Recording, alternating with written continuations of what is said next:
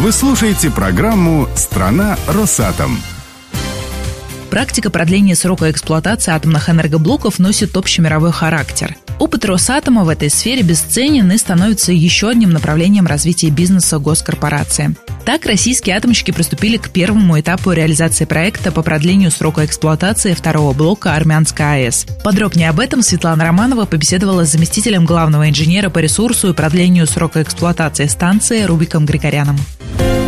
«За тобою, Арарат».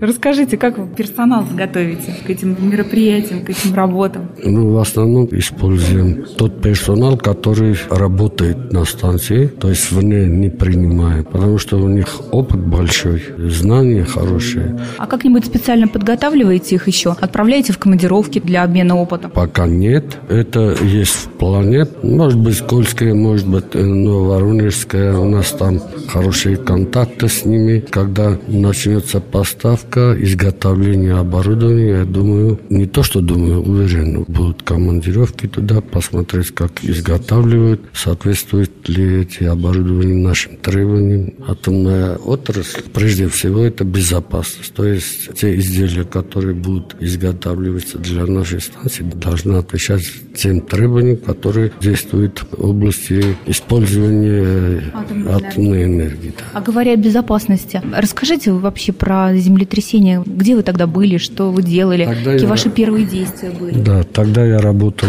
заместителем начальника реакторного цеха по эксплуатации. Это э, более такая ответственность должность, пришло сразу на блок, на большой. Вам того... сообщили по телефону? Да нет, мы сами, сами, да, как раз мы были на рабочем месте и почувствовали вот это. И поняли, что это землетрясение, и мы сразу... Что делать? Были люди, которые выбежали сразу из здания. А вот специалисты, ответственные работники сразу на блочный щит, в общем, производственные помещения. Кому-то стали звонить, спрашивать, что делать в этой ситуации? Или я, я непосредственно находился там. И мы коллегиально приняли решение. То есть, блок? Нет, не остановили блок. Никакого отказа по этой причине не было. И блок работал нормально. Потом через некоторое время мы останавливали для полного проверки, нет ли повреждений и так далее. Ну, все, да, да, все было нормально. А я отлично. Сейчас вам уже ничего не страшно. Вы знаете, как действовать. Ну, как это, конечно, нельзя сказать, что не страшно, но, но станция, но станция тех пор, конечно, конечно, очень много мероприятий по повышению безопасности, по надежности и То можно спокойно. Да, по крайней мере, мы спокойно, спокойно, но все равно ищем пути, ищем средства, чтобы чем больше поднять безопасность, конечно, это тем лучше. Сколько лет вы на станции отработали? 40 лет. Скажите, 40 лет назад вы проходили мимо станции? Или ваши какие-то коллеги пошли работать? Почему вы решили? Ну, вот тогда, как решили тогда?